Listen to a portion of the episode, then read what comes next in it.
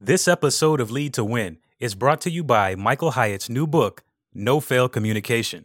Discover how to end workplace confusion and achieve better results with your communication. Learn more at lead2.win slash communication. Hi, I'm Michael Hyatt. And I'm Megan Hyatt Miller. And this is Lead to Win, our weekly podcast to help you win at work and succeed at life. And today we're tackling a huge problem for leaders and we're making a bold promise. We're going to get you out of email jail. That is bold, and it might even feel impossible to a lot of our listeners right now because most of us are inundated with messages during the day. Most people in business receive well over 100 emails a day. And then there's now, of course, Slack and texting and social media and all the other inboxes you probably have. There is nowhere to hide, my friends. And there's no off switch because messages arrive 24 hours a day, seven days a week. We know that most people check their messages right before bed, along along with, you know, social media and the news and all that stuff. And at first, it probably felt kind of nice to feel wanted, you know, if you can remember way back to, you know, your first email account, but not for long. It now feels like we're in email jail. So the question is, how do we get out? Yeah, I, I, was just thinking back, remembering what it was like when I had my, you know, first AOL account. You've got mail. You've got mail. I mean, there's an entire movie done on that. You know, people were so excited about getting email. I don't think that would even make any sense to my kids now. Like if I showed them that movie, they would be like, "What?" I know. You know, like, it would just be like a big question uh, mark. Well, it's not so novel anymore, and it's a problem that we've got to solve. And so today we're going to solve that problem once and for all by giving you four steps you need to create a personal communication strategy. But as usual, we're not going to do that before we bring on Larry because he's got to guide us through this conversation. Hey, Larry. Hey, hey. How are you hey, guys Larry. doing today? Good. Doing great. How are you? Hey, you know, thinking about that movie, uh, You've Got Mail, I mentioned that to somebody the other day as, as I was thinking about uh, doing this episode, and they said, You've Got Mail. Wasn't that back during the Carter administration?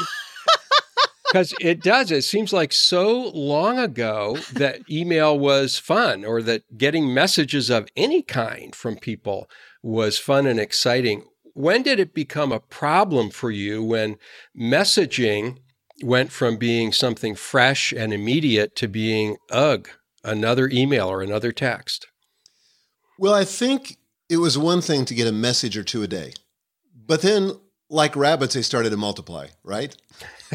and when it, it wasn't so bad until when I left my previous corporate job to start Michael Hyatt and Company. And for the first time in a very long time, I had no assistant. Now, previously, I had two full time assistants. I was the CEO of a pretty large company. And I had one assistant that did nothing but calendar maintenance and planning trips and booking travel, and the other one who helped me with email and did all that. But for the first time in a long time, I had no assistant. And I was getting like 150, 200 email messages a day. And I was like overwhelmed just by the volume of communication. I mean, it became, it felt like a full time job. The only problem was it wasn't paying the bills. You know, all I could do was basically just try to keep up with it but I couldn't move the ball forward. And I realized that I had to have a strategy to deal with it. It was kind of the same for me too as the company grew and my role here expanded. At first, it wasn't, you know, that much volume, but as a small company, that began to spiral quickly as our growth really really scaled. Then came Slack and oh my gosh, then it got so much worse. There were so many messages and I realized I really was going to have to have some kind of a strategy to determine how accessible I was going to be because it was just too much. The key is to be intentional. If you're just reacting to messages, you've got a problem. You can never type fast enough to respond to all of them. There aren't enough hours in the day. You got to get intentional. You need a strategy. And I talk about this in my new book, No Fail Communication. And I go more in depth in the book, but this is more than enough to get you to inbox zero. So that's what we want to talk about today. Well, speaking of your new book, Michael, it is out now, been out for a couple of weeks now, and available at nofailcommunication.com. So check that out for much more on this topic. So today we're saying that any leader can get out of email jail by having a personal communication strategy, and you can create that with these four steps. Step one determine who will have access to you. This is one that some people will shy away from because they feel like, you know, we've got to have sort of a democratized system. Everybody needs to have open access. I practice an open door strategy. Anybody ought to be able to email uh, me and expect a response. But the simple truth is, you, Mr. Leader, Ms. Leader, are a limited resource. You can't give your time to everyone. There's just not enough of it. And as your organization grows, the more successful you become, there's less and less time of you available to distribute to others. So you've got to answer some hard questions. Who needs access to me? I mean, really, how much access do they really need? How will I handle communication with everybody else? So, in a word, you've got to segment the communication and you've got to come up with a response or a strategy to each group of people. This can feel, you know, a little bit arrogant at first, but it's really not. In fact, it's honestly more of a question of stewardship. After all, you are your company's most valuable resource. Your time and your energy and your mental bandwidth are precious commodities. At some point, you have to stop spending those things on low leverage messages because uh, everybody doesn't need the same kind of attention from you, right? That's just not uh, what's going to be necessary. You know, I have found, for example, that when I'm spending time, for example, uh, responding to a meeting invite or uh, a mass email from my kids' school about uh, whether or not they're going to bring cupcakes to the party next week, that's not necessarily the highest and best use of my time. And it's much more productive for me to delegate that uh, to my assistant, Jamie, for example. You know, Megan, it does sound a little arrogant at first. And I remember being at a conference one time back when I was in pastoral ministry days, and the speaker was the pastor of a very large church. I think it was about 20,000 people in attendance. And he was making a point uh, about something else, but he said, uh, if you call up this church and you ask to speak to me, I can guarantee you you will never be put on the phone with me. And I thought, hmm. wow, that's really cold. But you know, when I thought about it in terms of scale, it's not at all. And I myself, pastoring a much smaller congregation at the time, I thought, wow, I need somebody to screen my calls too, because too much availability just dilutes your effectiveness. Right. And I think the important thing to mention about that story, Larry, it's a great example because it's not that nobody would answer your call you know, or your email message yeah, that right. were meant for mm-hmm. a pastor in a large church. I mean, the truth is there is somebody that is the best person to take care of the needs that, you know, someone would be uh, emailing about or calling about. The question is that we're asking is, you know, are you the best person to respond to this certain kind of message? And here are a few questions that you can ask to help to narrow this down. Does this person need a personal response in order to do their work? A personal response for me. Is this a high value customer or stakeholder? Could someone else respond to this message and produce the same result? That's a really important question. Mm. And does this message require a response at all? I mean, I find that a lot of the emails that I get, they're just informational. I don't have to respond in any way. I think one of the things that where leaders can do a better job is setting themselves up for success by calibrating people's expectations on the front end. Mm-hmm. So, for example, back when I was in the publishing business and we'd be meeting with a prospective author, I'd always like to go in with the team so that I didn't become the point person from that point forward. I like to go into that initial meeting, have that initial conversation, but I wasn't going to be pres- present in every communication after that. So I set it up for success by saying to the author, from here on out, you know, Brian's going to be your point person. He's the one you're going to be communicating with. If you've got a question about sales, Mark's the guy that you communicate with. And so, whatever it was, I helped them understand it was a team effort so they wouldn't be surprised if I didn't respond. And I might say something like, you know, of course, if it's emergency or something really urgent, don't hesitate to contact me. But honestly, these people will get to you faster with a much better response than I could do. And it was the truth.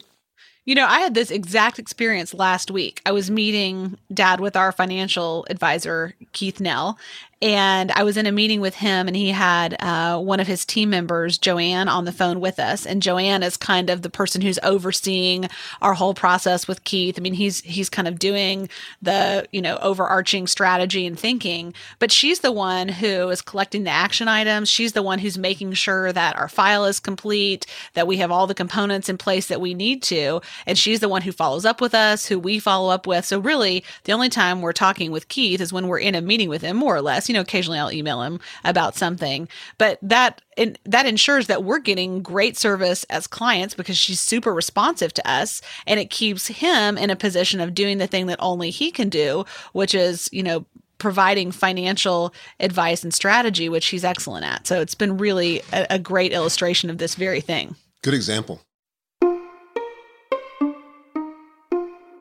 So, step number one in creating your personal communication strategy, determine who will have access to you. Step number two, automate, automate, automate. Okay, I'm a total geek on this. I think everyone knows that I'm big on automation. A lot of the people in Michael Hyatt and Company are big on automation. Megan, I'm not so sure, but everybody else loves it. So this is one of the easiest places to leverage automation. And I go in much more detail in No Fail Communication, my new book, but here are some basic tips.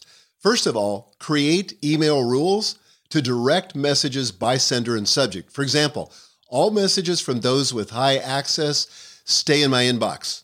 Messages from others are directed to an assistant. Subscriptions, newsletters, things like that, directed to a read later file. And I use um, an application called unroll.me to manage all subscription emails so that it kind of intercepts those and gives me a digest of them. But the magic here is that you're keeping things out of your inbox that are low priority. They're still going to be handled properly, but you don't even see them. So, here are a couple more automation tips. For example, Dad, this is one of your most favorite strategies. Use email templates to respond faster to routine requests. So, talk about how you use these.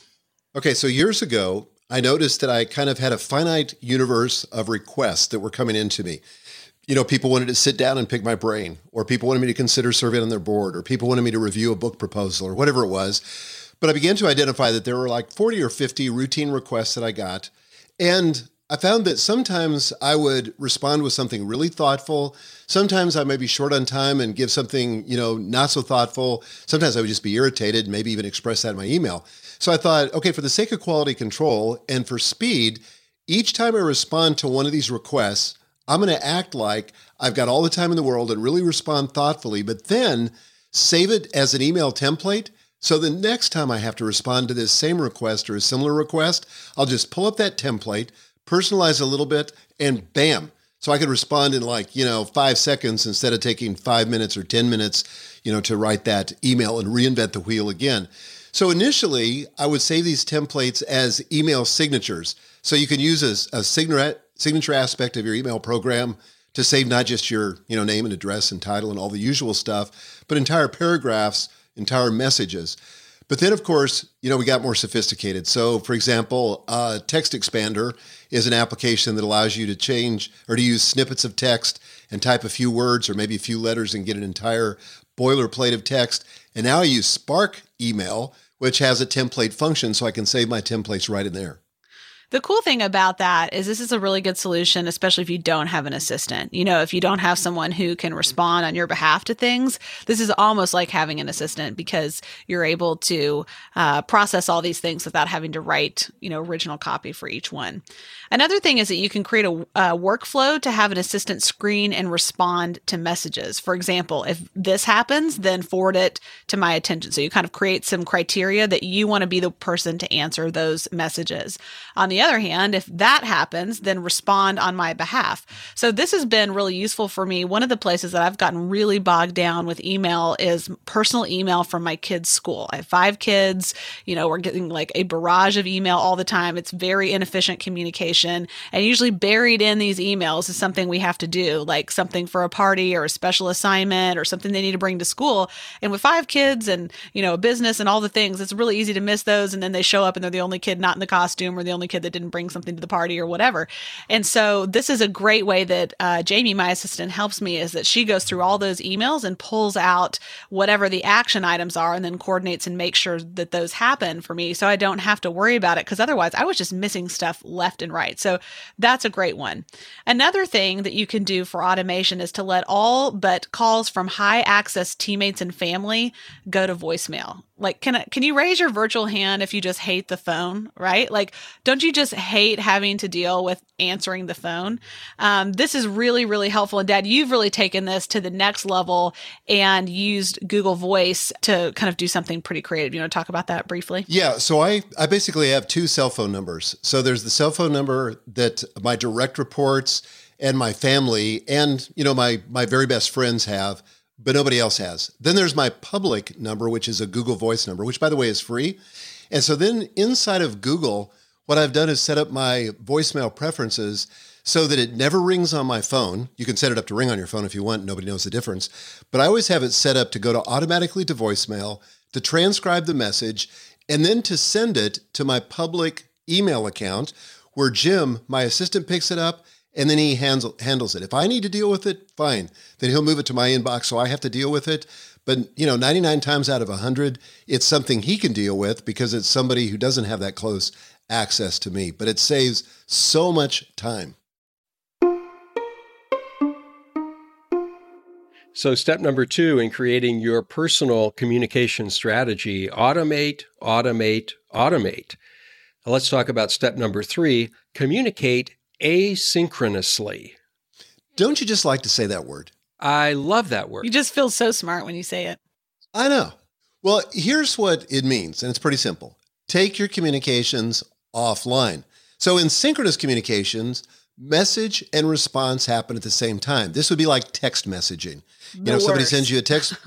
Oh, the worst. Somebody sends you a text message and you automatically respond. By the way, if you have that Google Voice number and people decide to text you, you're not going to get that either. That can also be fed right into your uh, email so your assistant can pick it up or you can pick it up when it's more convenient. So, again, synchronous communication would be like a phone call, like text messaging. Asynchronous communication is like snail mail or email if you choose to, to have it uh, asynchronous. So I value responsiveness. So at first, I tried to give every message a same day reply. In fact, I kind of prided myself on giving an instant reply. But honestly, that quickly became exhausting. It's also unnecessary. And in fact, it trains people to expect an immediate response. So I've learned to take my communication offline. And as a general rule, communicate asynchronously whenever possible. Let there be a lag time and only check email a couple times a day. The good thing about this is that asynchronous communication actually takes less time. You can schedule your response times maybe two or three times a day for most people. I like to do this as a part of my workday startup and shutdown ritual, which is one of the things that we talk about, Dad, in your book, uh, Free to Focus, and also a concept that is uh, heavily integrated into the Full Focus Planner. You can also uh, quickly delegate the response to someone else. So sometimes when I get a voicemail or even an email, I'll just forward that right on to my assistant, Jamie. You know, she can take care of that. This is a great thing to do with voicemail, like doctor's appointments or something like that, you know, where I don't need to call back to confirm an appointment. She can do that for me, but I can just, you know, use that little forward feature that's in your voicemail. Um, you can also offer a brief response or just delay responding without seeming rude. You know, sometimes we forget that we're actually saving people time time when we're responding without a lot of fanfare and uh, you know extra words. It just makes it easier for the other person on the other side as well. Many leaders haven't yet figured out that this is possible. You don't have to respond to a text message as soon as you get it. Although I have to say, I hope someday they figure out a way to, you know, like leave it unread so it has a little green dot next to it, you know, even after you've looked at it. I would love for that to be true. Um, you shouldn't have to have your notifications turned on on your social media. In fact, we strongly encourage you to turn your notifications off on as many things as possible. And the truth is that very few emails require a quick reply. In fact, um, one of the things that we kind of have set at Michael Hyatt and Company is that if you need an urgent response from someone, you know, or if it's an emergency, you need to uh, text during the daytime, or if it's after hours, you need to call because we don't want anybody feeling like they're just watching their Slack or their email all the time. You know, that's not healthy. Hey, everybody, Mike Boyer here. If you're a new listener to this podcast, welcome. We're glad you're here. Whether you're a newbie or a veteran of the podcast, I want to make sure that you're getting every bit of value from it that you can. First, be sure to check out the show notes for these episodes at lead2.win. There's a complete transcript of the show, plus links to any resources mentioned in the episode. That's at lead2.win. Also, be sure to follow at Michael Hyatt and at Megan Hyatt Miller on Instagram. That's their favorite social platform, and there's fresh posts and stories every day. You'll get a peek behind the scenes of the show from time to time, plus some candid interaction with our host. Yes, they really do read and respond to your comments, so check them out on Instagram. Again, welcome. And now, back to the show. So that's step number three in creating your personal communication strategy. Communicate asynchronously. Now we come to our fourth and final step. Set expectations according to your schedule and preferences. Yeah, so there are other strategic choices besides deciding who has access. So, one of the things you need to decide is what's going to be your standard response time to various kinds of messages. So, for example, email 24 hours, 48 hours, you know, a week. You know, what's the proper uh, time? And by the way, whatever you respond, if you set the expectation on the front end, usually people can live with it. Mm-hmm. For Slack, maybe two hours or maybe twice a day. For other contacts, define a standard for you and the team. By the way, I think when you respond instantly, again, I just want to say or want to emphasize, you're setting a standard there whether you know it or not. And if for some reason you can't meet that standard, like you're in a meeting, then people naturally think, well, what's wrong? He normally gets right back to me. So then how often will you communicate? And again, I do email twice a day. I'm often on Slack more often, but at specific times. The key is to define this for yourself and let others know because email is not the only thing you're doing. You're probably not getting paid to do that unless you're in customer service. You need that that time for deep work, time for focused work, and the only way you're going to do that is to sort of segment your day and sequester these response times to specific times that you're going to respond. Dad, you know, you were talking about um, the whatever you do kind of becomes the default expectation for people. I think it also becomes the default expectation that your direct reports assume that you have of them and, you know, if you're not aware of that, you'll unintentionally create a standard where if you respond to the text or uh, emails or Slack messages from your direct reports within 10 minutes, say, every time they come in, they're going to think that's what you want them to do. And then you just kind of create this whole vicious cycle when maybe you just did it because it was convenient or whatever. So be intentional because if you're a leader, whatever you do, your your behavior will become the default standard for your team. So watch that carefully. The truth is that, you know, any answers here are okay, but you need to communicate your expectations.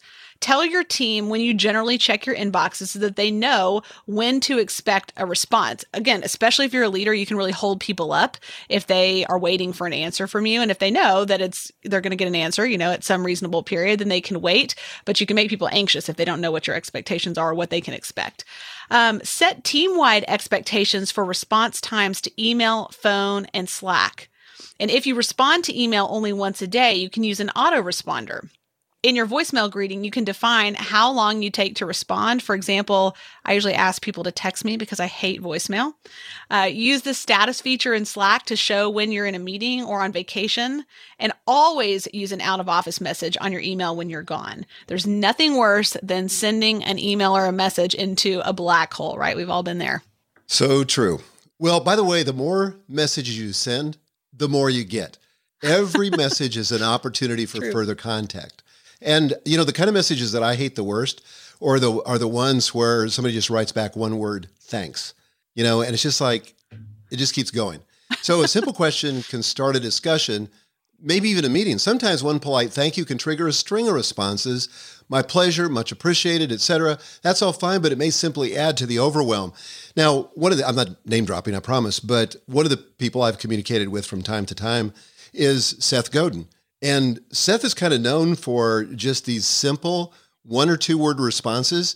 He's not real chatty. He doesn't elaborate. He doesn't even capitalize. You know, it's all lowercase, but it's very efficient. And I've never quite brought myself to do that, but I've always admired it. That's funny, Michael, because I was talking to Seth the other day and he said, I'm not name dropping, I promise, but I got an email from Michael Hyatt the other day. and it was just a little too chatty. yeah.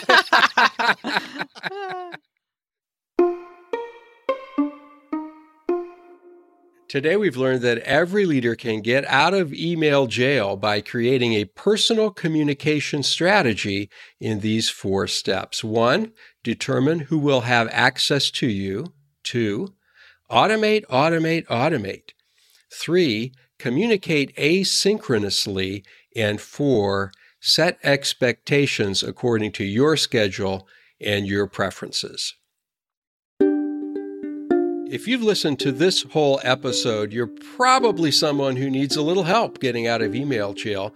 I know that a lot of you will let those four steps stay right there, and I want to offer you another resource to get control of your communication problem. Michael's new book, No Fail Communication, is out now 13 workplace communication problems and how to fix them. I promise you, there is practical, actionable advice in there on so many of the communication dilemmas that you're facing in your work right now. It's out right now and available at nofailcommunication.com. And it includes these free resources in the Key Communication template pack Project Visioncaster, which is great for delegation, the hard conversation template, the recommendation briefing form, and the note taking template for meetings. Again, all that at nofailcommunication.com. Megan, Michael, what are your final thoughts today? Well, if you're somebody like me who has struggled with email over the years and who may not, um, you know, kind of be at the level of geekery as my dad is, or maybe you, Larry. Um, you know, I think that the strategies that we shared today are really practical. They're also something that anybody can use. You know, you don't have to have a lot of, um, you know, tech savvy or anything else to do these. I think this is really a question of stewardship, though. As leaders or aspiring leaders, we want to be spending our time on the most high leverage activities possible. You know, we don't want our focus to be fragmented. We don't want to be distracted all the time. We don't want to be interrupted all the time. And getting out of email jail is just one way that we can be freed up for more um, important and more high leverage investments of our time and energy. I would say, as a leader, you know, you always got two tasks when you're trying to solve a problem, and email overload or overwhelm is one. You're always trying to solve the immediate problem, which is, you know, how can I get caught up and get you know my inbox to zero but then there's the bigger problem this is where i would urge people to think about how can i take a systems approach to this and adopt strategies or systems and be just smarter about the way that I manage this so that I don't have to keep dealing with email overwhelm and so I can put a you know give that a death blow once and for all. And that's really what we've outlined here today, but we've really only scratched you know the uh, I was going to mix a metaphor. We've only scratched the tip of the iceberg. I don't think you can do that. But uh, the Titanic, the Titanic tried it. yeah. So, but but we've only uh, scratched the surface here on this topic. But uh, Larry's right. I mean, not to pitch the book, but the book goes into more detail. No fail communication. You can pick it up at that same URL at nofailcommunication.com. Well, Michael and Megan, thank you so much. Very, very helpful, practical information here today. Thanks, Larry. Yeah, thanks, Larry. Thank you, Megan. Thank you guys for joining us. We'll see you right here next week. But until then, lead to win.